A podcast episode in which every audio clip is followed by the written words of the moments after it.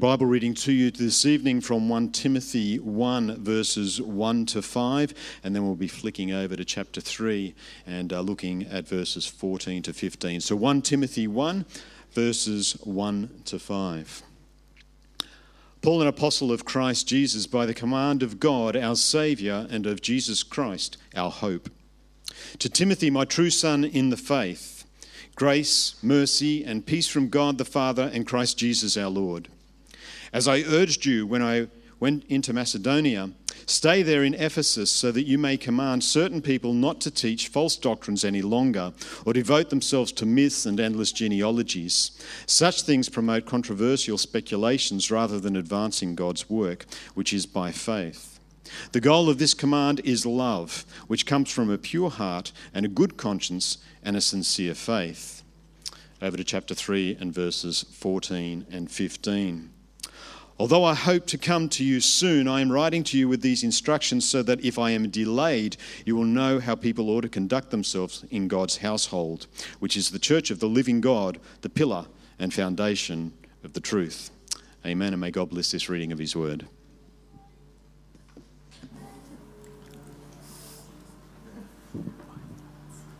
Thanks, mate. I think I gave you the wrong reading. Good evening, everybody. And did you enjoy that Bible reading? Because I'm actually going to be preaching from Second Timothy. So somehow we got it wrong, but it doesn't matter. God's word always speaks. Sorry, Charlie. I probably gave you the wrong reading. That's all right. Can we get that up on back at all, guys? The slide up at the back there. I'm going to read those passages anyway. We're going to cover that during the message. Anyway, God's word never returns to him void. Always accomplishes the purpose for which he sent it. Let's pray. Loving Father, we thank you for this uh, beautiful, fresh, new evening. Thank you for the day we've had. Thank you for the mothers and the celebration that we're able to have with them.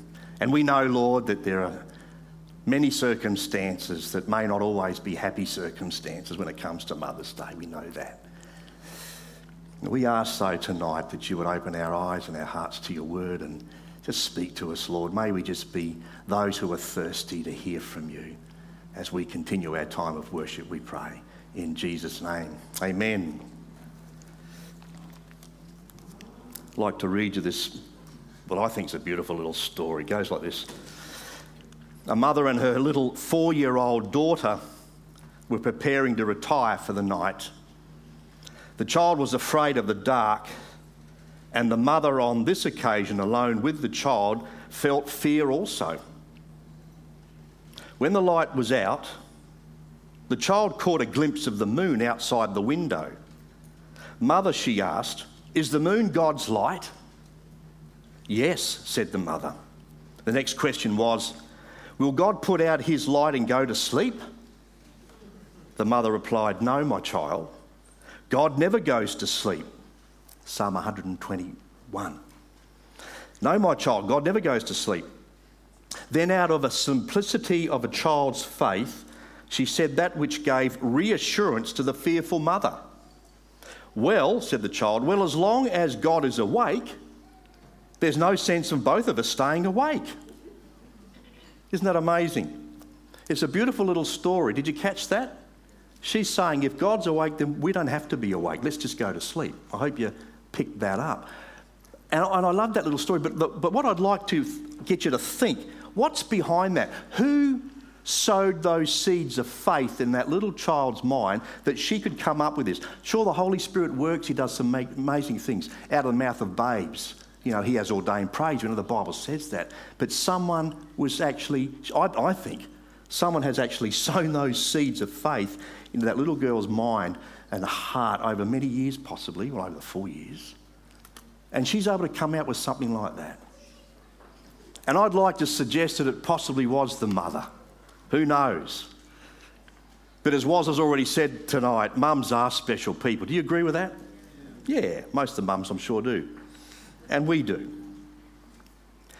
But, and you know, and I, um, what I want to suggest tonight, that generally, and I say generally, I believe that they are pretty much undervalued and underappreciated. in our societies today. Now, you might disagree with that. Go ahead. That's okay. That's fine. But that's what I think. I've got a question. So how many of the mums here tonight that when you were or are now a stay-at-home mum, so there might have been some point in your life when you were a stay-at-home mum, or you may be now, so at some point when you were in that position of being a stay-at-home mum, that you have actually had people say to you, um, do you work? Or what do you do? And then you've replied, possibly you've replied something along the line of, well, you might even say no, naughty if you do, but you might even say, well, I'm only a housewife or I'm, o- or I'm only a stay-at-home mum. How many of you have said that? Now, don't put your hands up. But I wonder how many of you have actually said that or felt that. You kind of feel a little bit undervalued, a little bit underappreciated because you're not out there earning a wage, but you do earn a wage. And you're so valuable. You know, this is a long time ago, I know forty years ago, but there was a study conducted back in nineteen seventy-nine by an attorney called Michael Milton. He did a study on the monetary value of a wife and a mother's services in the home. This guy became a successful divorce lawyer. Isn't it a shame we have to have divorce lawyers? Scott's already mentioned some of these things. Um, but he first he, he he first listed the various functions that a mother, stay-at-home mum, performs. These are some of them. You could probably add to the list. She's a chauffeur. She's a gardener, family counsellor, maintenance worker, cleaning woman, housekeeper, cook, errand runner, bookkeeper, interior decorator, caterer, dietitian, secretary, hostess. Anybody want to add any more to that list? Yes. Nurse. Hey, that's good. Did I not mention that in there? No, nurse. First aider, yeah. This is interesting. Using this same list of stay-at-home mums' work in the labour market, this is back in nineteen seventy-nine, he came up with an annual income of forty thousand dollars. That's what she was worth. Back then, forty thousand dollars. Today, who wants to guess what that equates to today? Using that same wage, today is up to one hundred forty-eight thousand four hundred thirty-nine. How come it's so quiet? And, and just to back that, that statistic up, I found another site that said this. This is what it said, I quote, "Being a mother may be just, if not, the world's most challenging job.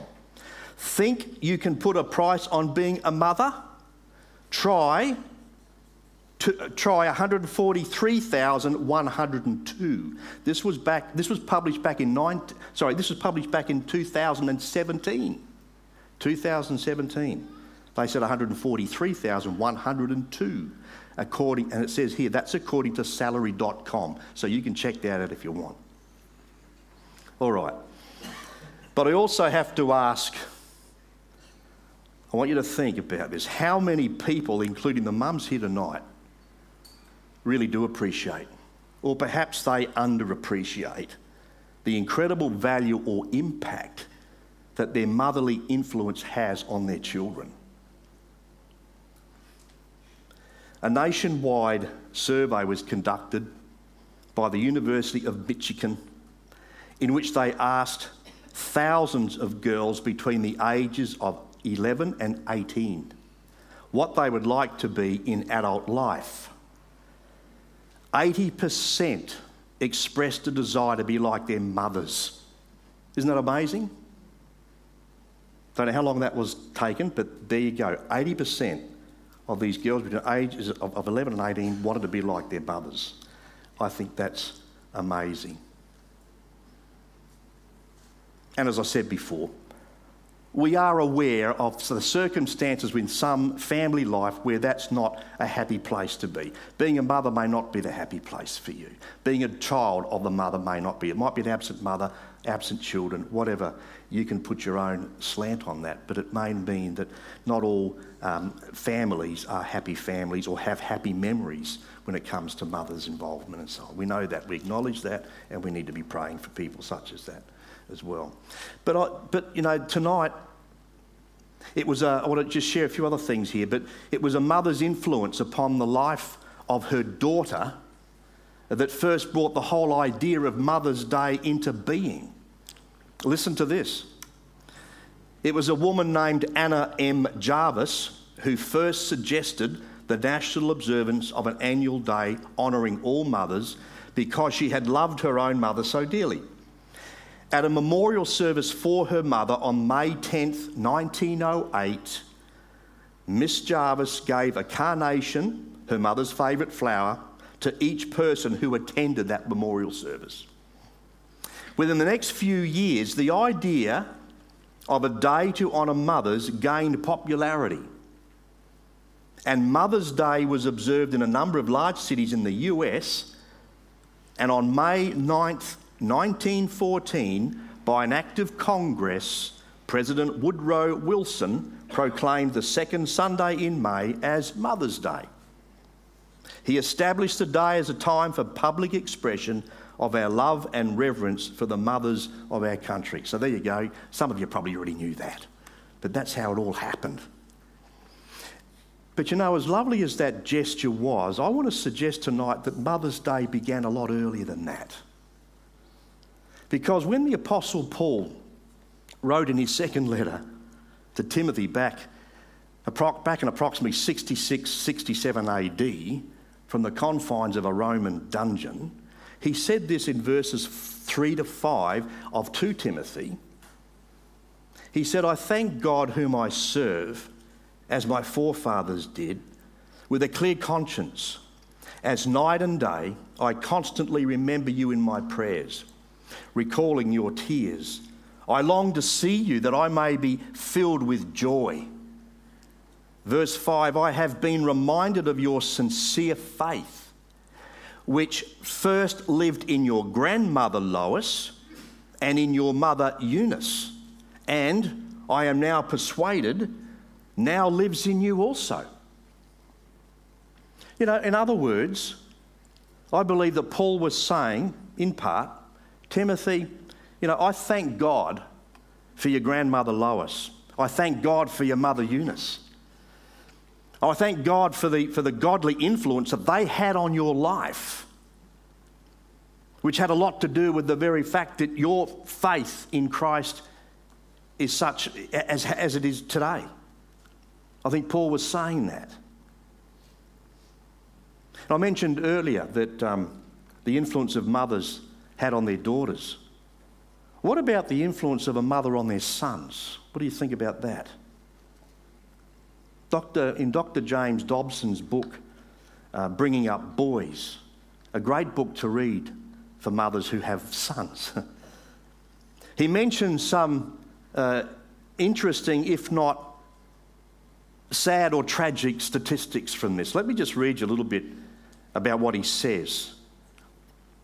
It goes a bit like this. He says, Mary Carlson, a researcher from Harvard Medical School, recently studied an overcrowded Romanian orphanage where row upon row of babies lay neglected in their cribs.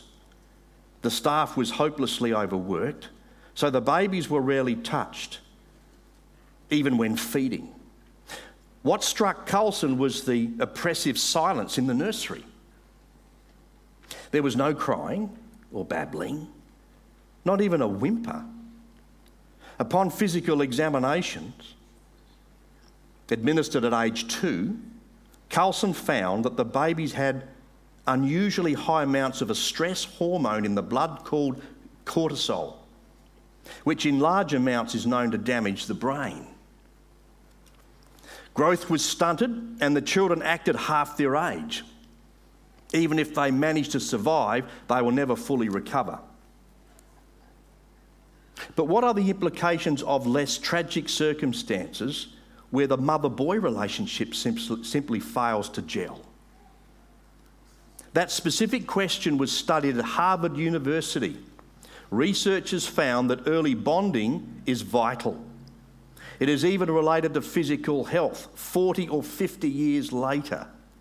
Incredibly, ninety-one percent of college men who said they had not enjoyed a close relationship with their mothers developed coronary artery disease, hypertension, dual renal ulcers, and alcoholism by the midlife years. Only forty-five percent of the men who recalled maternal warmth and closeness had similar illnesses. Even more surprising is the fact that one hundred percent of participants in this study whose parents were cold and distant uh, went on to suffer numerous diseases in midlife. In short, the quality of early relationships between boys and their mothers is a powerful predictor of lifelong psychological and physical health. When certain needs are not met in infancy, trouble looms down the road. That was written by Doctor James Dobson when, in his book called Bringing Up Boys. He's also written a book called Bringing Up Girls, which is a later one. So, anyway, this sincere faith in Timothy that was so evidently displayed was certainly attributed to the godly display of this same faith, love and care seen in his mother and in his grandmother. Timothy was raised in a Christian home, and his mother Eunice was a converted Jewess, which we're told about in Acts chapter sixteen and verse one. His father was Greek and, and most likely not a believer. Um, But his grandmother Lois had evidently also become a believer as well, because Paul can write about the sincere faith found in all three generations. Now, Timothy had been raised under the influence and instruction of a Christ-centered mum since childhood, which Paul also mentions in Second Timothy chapter three and verses fourteen to fifteen. Listen to these words. But as for you, continue in what you have learned and have become convinced of, because you know those from whom you've learnt it. And I love verse fifteen. And how from infancy you have known the Holy Scriptures, which are able to make you wise for salvation through faith in Christ Jesus. Isn't that wonderful? From infancy you have known the Holy Scriptures. And I believe that Paul is referring to Timothy's mother and his grandmother's influence and their teachings. And mum's here today, and look, everybody, just, you know, we're, we're starting up, we get Kids Club is happening very soon. And I just believe it's so vital that children today, even from infancy, even before they can talk, even before they can walk, that they need to be exposed to the Word of God. They need to see, they need to hear the things of God valued and modelled in your family life, in your personal life, and in your public church life. You know, kids are pretty good. They can pick a fake. I reckon they can. And I reckon that if you're a, if you're a different person at home than you are when you come to church, your kids will pick that and they'll call you a fake. Don't be a fake. Be real to your kids. Be real. Be real in your own faith. You know, our children need to hear the name of Jesus spoken by their mums and dads in reverence, in awe, in love. And sadly, as you know, for many, for many kids, they only hear the name of Jesus used in anger, you know, and as a cuss word, as a swear word. When Moses was speaking to the Israelites, he both reminds them and he, and he warns them to keep God's commands. Not only for them to keep it, but to teach them to their children. Listen to what Moses says in Deuteronomy chapter eleven, verses eighteen to nineteen. He says, "Fix these words of mine in your hearts and your minds. Tie them as symbols on your hands and bind them on your foreheads. Teach them to your children, talking about them when you sit at home and when you walk along the road and when you lie down and when you get up. And, you know, this is how our relationship with Jesus ought to be. It's not just a Sunday thing. It's an everyday life thing. And your kids need to see how your Christian faith works its way out in your life, when you're at home, when you're out somewhere, wherever. Be who you are in Christ. Be real. I mean, just for an example, don't be embarrassed that if you go out for a dinner somewhere as a family, that you sit somewhere quietly as in, in a public area, bow your heads and give thanks for the food. Don't feel embarrassed about that. You don't get up on a table and make a big song and dance about it. You don't want to do that, but don't be embarrassed. What you do at home, then do out in public. Let your kids see that your Christian faith is real and it works for you wherever you are, twenty-four seven. Because if it's not working for you like that, then you need to ask yourself, am I really born again? Is the Holy Spirit at work in me? Yeah. And look, tonight I want to encourage particularly young families tonight that if you're not already doing this, I want to encourage you. Here's some practical stuff. Have a family altar in your home. What do I mean by having a family altar? What do I mean by that? Simply this. Make time. Have a place. And let me say this because I'm speaking from experience. It will not be easy. You will not just all of a sudden say, oh, look, here's some time. Let's have a family devotional time together. You've got to make it happen. It won't be easy. But but make a time, make a place where you can sit down with your children and you read to them. Read them something out of a, get a children's Bible. Rosemary and I had one that was three hundred sixty-five Bible stories or something. We we aimed to, to actually uh, read one of those to our kids every night. But get a children's Bible. Start to read stories out of that Bible to the kids. Pray together. As I said, you know, Rose and I, we did this regularly with our with our three kids some years ago now. And I, we got to be honest. I'll be honest with you. Back then, we often wondered if it was all worth it. Was it worth the pain? Was it worth it? Were they even listening? We'd sit on the floor with them. And we'd have our boys rolling around over there. One would be rolling there. One would be rolling over there. Kind of, they're kind of, you know, where are you?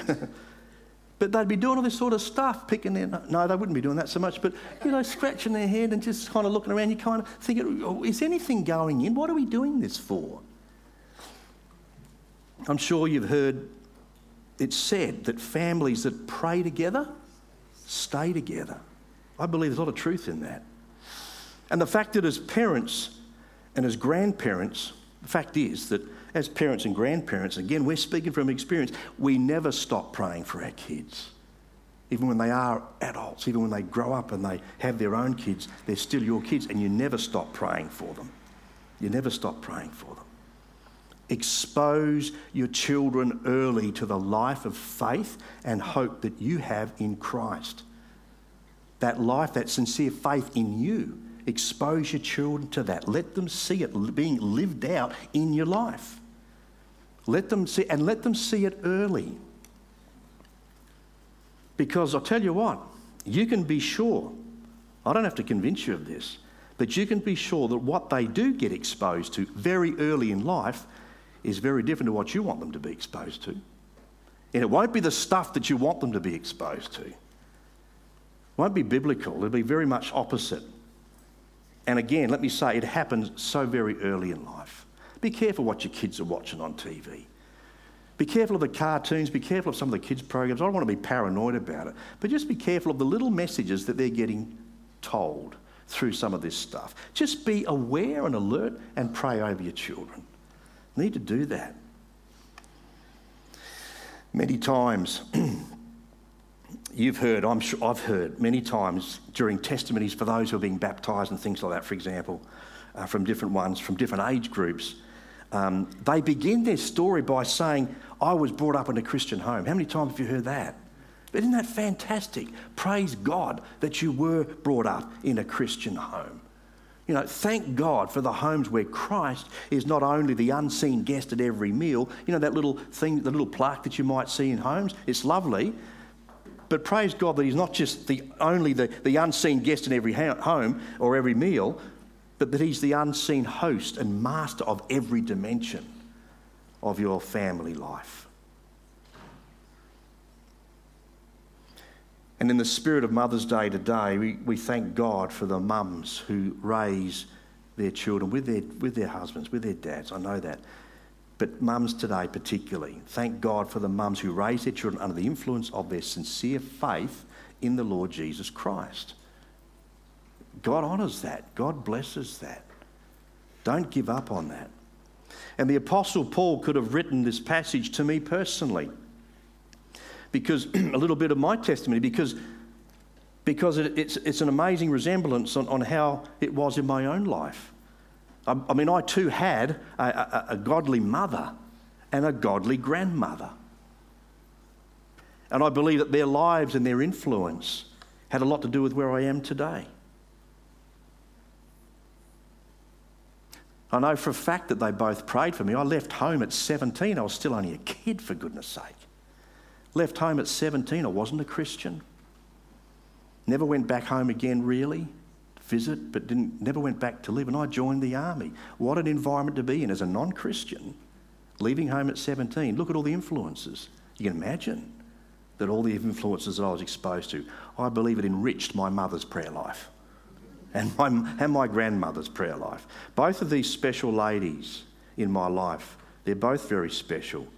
They've since died, they've since gone to be with the Lord, but they served the Lord lo- lovingly and faithfully. And they've left behind them, I believe, true legacies of what Paul described as sincere faith in, in our whole family life. Both these ladies, they never had it easy in their lives. My mother, for example, or my mother's father, uh, walked out on her, walked out on the whole family of five young kids who lived in, a, in very poor conditions in a little, back then, a little fishing town called Goolwa in South Australia. Goolwa on the on the Coorong, on the on the River Murray there.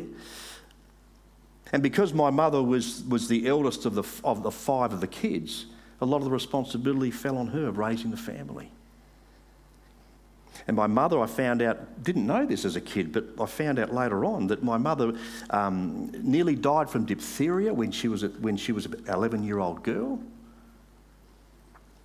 And then in her forties, obviously, which I did know, she was diagnosed with cancer. And then she died a few years later after that. And then her mother... So my grandmother also died from cancer several years after that.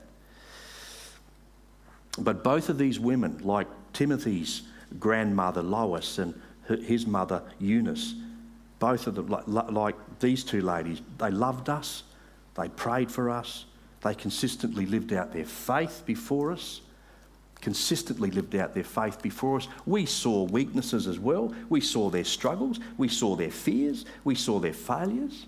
But we also saw the consistency of their love and of their faith in Christ. And they spoke of their faith and they lived out their faith to us, before us. And that left an incredible, indelible, unforgettable impression, not only on my life, but on the whole of my family. You know, and I don't mind admitting that I still miss having my mum around. I wish she was still around. I've got to say that.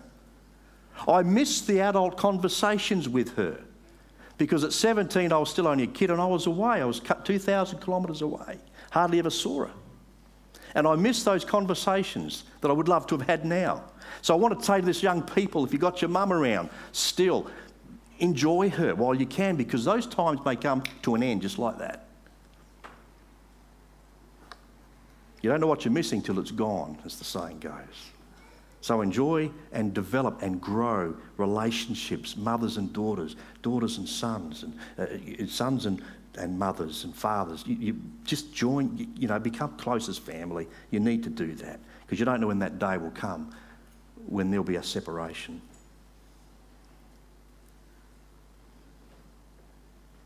So there's, it, if there's a secret as to how a mother can have such a profound godly influence on her children's lives, then it's found in the testimony. Um, it's found in the testimony of this of this particular mother who wrote in a publication called The Treasure of a Mother's Heart by Patricia H. Rushford. Listen to this. I think she sums it up really well. I kind of finish with this. She said, "As I grew and developed as a mother, I came to realise one important fact. Without God, I could never have survived mothering." Oh, I know that there are sceptics out there who would laugh at me for saying that, but it's true. In my children's earlier years, although I believed in God, I didn't really know I could lean on him when times got tough. I thought if I tried hard enough, I could eventually become the kind of mother my psychology books and Mother's Day cards told me that I should be. A kid needs a mum who needs God. I am a better mother, not perfect, because I live in the strength that God gives me. I love my children because he first loved me. He gives me hope in the hopeless situations and helps me see the rainbow on the other side of the rain. He heals the thorn-infested wounds that I might smell the roses. He gives me tears to wash away the pain. Oh, but then, then he gives me joy so I can laugh again. If in my role as a mother I have done one thing right, it was to instill in my children the truth of needing and loving God. Amen. I think that's beautifully written. So, folks, motherhood, so important. As that slide says up there, it's so important that we highly esteem and value this role in our families, in our church, in our society, because you can be jolly sure about one thing, and that is that God definitely does. If he does, so ought we. Amen? Pray for mums. Pray for dads too. But today, Mother's Day, we need to be praying and supporting our mothers. God uses them in very special ways. Let's pray. Father, we do thank you. You are the God who designed, the God who created motherhood. And you did it perfectly. We want to thank you for the godly mothers, the influences that they've had, the godly grandmothers, Lord, women who have had such a powerful impact on all of our lives. Thank you for them. We pray for them today, that you give them strength, that you give them courage, that you give them endurance, that you give them that absolute sense of their dependency on you. And by doing that, they know that you're the God who will always see them through. You never fail us, Lord. You never leave us. You'll never forsake us. So just pray for the mums. We pray for relationships today too. Lord, if there are strained relationships, even in this room tonight, where there is a strained relationship between a, a mother and a child, child and its mother, whatever it be, pray that you bring healing to that. Maybe there's people here tonight, Father, and only you know, where maybe they haven't contacted their mother. Maybe the mother hasn't contacted the child. Maybe there's some deep hurts here tonight in this whole relationship between mothers and children. But Lord, you're the God who says to us, "Is anything too difficult for me?" And we say, "No, it's not, Lord." So we pray that you'll bring healing. Pray that if there are people here tonight who need to contact their mother, or children that need to contact, or mothers that need to contact children, Lord, whatever it is, if there's dysfunction, if there's hurt, if there's pain, if there's a breakdown, Father, help the people concerned here tonight to be able to surrender that to you. Allow you to do that healing work deep in the hearts. Perhaps there's some deep wounds there. You're the God that wants to heal those wounds. And we pray you do that tonight. Yeah, do your work, Father. You do a work well. You do all things well. And we pray your blessing upon us as we go into the rest of this evening and this week. Go with us, and thank you again for your presence with us here tonight. In Jesus' name, amen.